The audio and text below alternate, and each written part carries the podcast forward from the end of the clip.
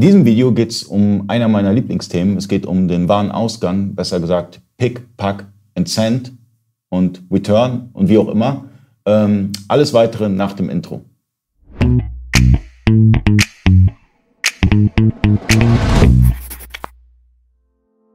Freunde des E-Commerce, mein Name ist Ali Okasi, ich bin Inhaber der E-Commerce Agentur eBayco. Ich bin heute zu Gast bei Xentral und Claudia hat sich die Zeit genommen, um mir ein paar Fragen zu beantworten für die Community.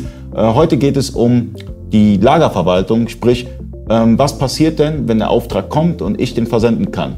Fangen wir mit der Pickliste an oder wo würdest du anfangen?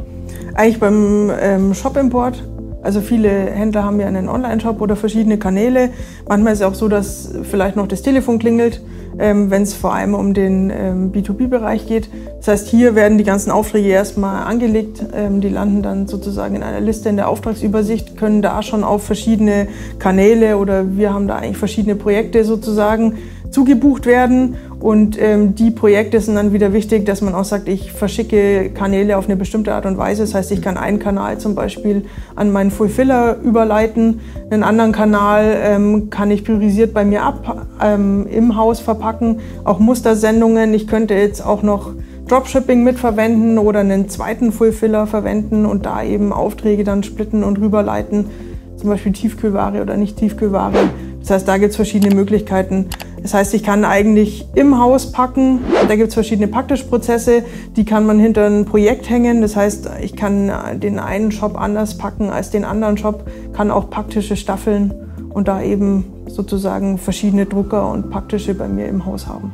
Okay, also ich habe die Möglichkeit, äh, verschiedene Arten von Aufträgen abzuwickeln. Das heißt, ich habe die Fulfillment-Aufträge, Dropshipping-Aufträge, ich habe ähm, dann nochmal Aufträge beispielsweise für Tiefkühlware, weil die wird anders verschickt. Und ähm, beispielsweise, wenn ich E-Zigaretten verkaufe, die haben ja auch nochmal irgendwelche Restriktionen, wie man sie verschickt und allem drum und dran oder Altersprüfungen und sonstiges. Ähm, da habe ich überall die Möglichkeiten, das Ganze äh, mit einer Flag zu versetzen. Aber darüber hinaus, so, es kommt jetzt zum, zum, zum Lager und ähm, wie entsteht dann der Picklistenprozess? Das heißt, ähm, habe ich dann verschiedene Picklisten für den Kommissionierer oder wie kann ich mir das mhm. vorstellen? Also du kannst dann verschiedene Prozesse auswählen. Es gibt einen Prozess, da kriegst du nur, wenn du die Aufträge alle an die Logistik lässt, für jeden Lieferschein sozusagen eine Pickliste oder nimmst den Lieferschein direkt, kannst dann loslaufen, kannst ihn dann am Packtisch scannen. Das heißt, dann springt man direkt in den Auftrag und kann da entweder noch Artikel scannen oder man überspringt ähm, diesen Schritt und äh, erzeugt dann direkt die Paketmarke oder die wird automatisch schon beim Sprung in diesen Schritt erzeugt und ausgedruckt am Drucker. Es gibt auch einen Prozess, dass man sagt, ich drucke mir alle Paketmarken vorher als Stapel und ähm, versehe dann die Pakete damit. Ist vielleicht ganz spannend, wenn man über einen Kanal nur ein Artikelaufträge hat.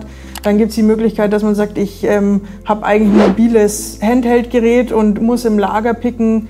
Da gibt es einen Pick-Prozess, der dann eher so Kommissionierzüge abbildet. Das heißt, das kann man eben auch da auf diese Weise steuern, dass man dann direkt losläuft und wirklich mit dem mobilen Gerät und mit der App arbeitet. Also ich habe die Möglichkeit, einmal per DIN A4-Zettel zu picken.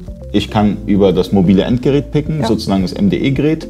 Und ähm, das Ganze ist auch wegoptimiert sehr wahrscheinlich, dadurch, dass man halt ähm, definieren kann, wie das Lager ungefähr aufgebaut ist. Ja, du kannst ähm, auch Nachschublager zum Beispiel aufbauen, dass du sagst, ich habe ein Palettenlager und da lagere ich dann nur nach, wenn ähm, der ähm, Pickplatz zum Beispiel leer ist oder dass man die Regale aufsteigend sortiert und dann wirklich so eine Route abgeht. Das heißt, es gibt auch einen Prozess, so eine zweistufige Kommissionierung, da kriege ich eine Pickliste und die äh, ist eben dann aufsteigend, dass ich wie mit so einem Wagen durchs Lager fahre, alles dann am Packtisch habe und da den ersten Artikel scannen, da schon in den Lieferschein, der den enthält, in den ersten reinspringen und wenn ich halt weniger Artikel pro Auftrag habe, kann ich halt direkt schon ähm, da weiterspringen. Das heißt, ich scanne den Artikel und springe dann schon in den Lieferschein. Okay, das heißt, ähm, ich kann das Ganze Rollen kommissionieren. Ich kann das Ganze per Box sehr wahrscheinlich kommissionieren, über eine Boxenverwaltung.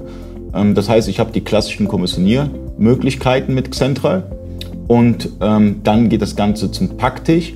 Und im Packtisch kann der Mitarbeiter, kann ein anderer Mitarbeiter sein, der scannt das einfach nur ab und ähm, dann kommt der Paketschein raus. Was ich ganz interessant bei äh, Xentral finde, ist, ihr habt unabhängig von den klassischen Paketdienstleistern, habt ihr auch ähm, Speditionen mit angebunden, wie beispielsweise Schenker und weitere.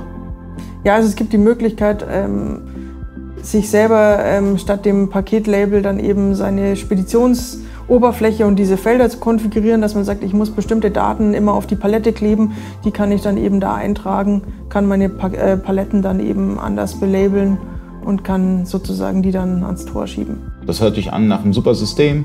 Also das heißt, ihr habt eine professionelle Lagerverwaltung und ähm, was kostet mich das Ganze? Also wenn ich beispielsweise einen Business-Tarif habe für 65 Euro, was, was muss ich noch an, an Plugins oder an, an Tools ähm, eurerseits äh, aneignen, damit ich das, den ganzen Prozess einmal durchschieben kann? Es kommt halt darauf an, welche Teile du brauchst. Je spezieller das ist, da gibt es schon extra Module, aber diese Kommissionierprozesse ähm, sind eigentlich die meisten gängigsten sozusagen dabei. Diese Kommissionierzüge ist äh, wahrscheinlich oder ist wieder ein extra Modul, aber diese ganzen anderen Standardprozesse, dass man sagt, ich kann mir schon zwischen vier, fünf Prozessen und vielen Einschränkungen auswählen, ist in der Business-Version immer dabei. Das heißt, die Business-Version pro Benutzer 65 Euro. Genau. Und da habe ich das inkludiert und kann dann halt letztendlich, da habe ich, habe ich einmal meinen Shop, mein, mein, meine Warenwirtschaft und meine Lagerverwaltung.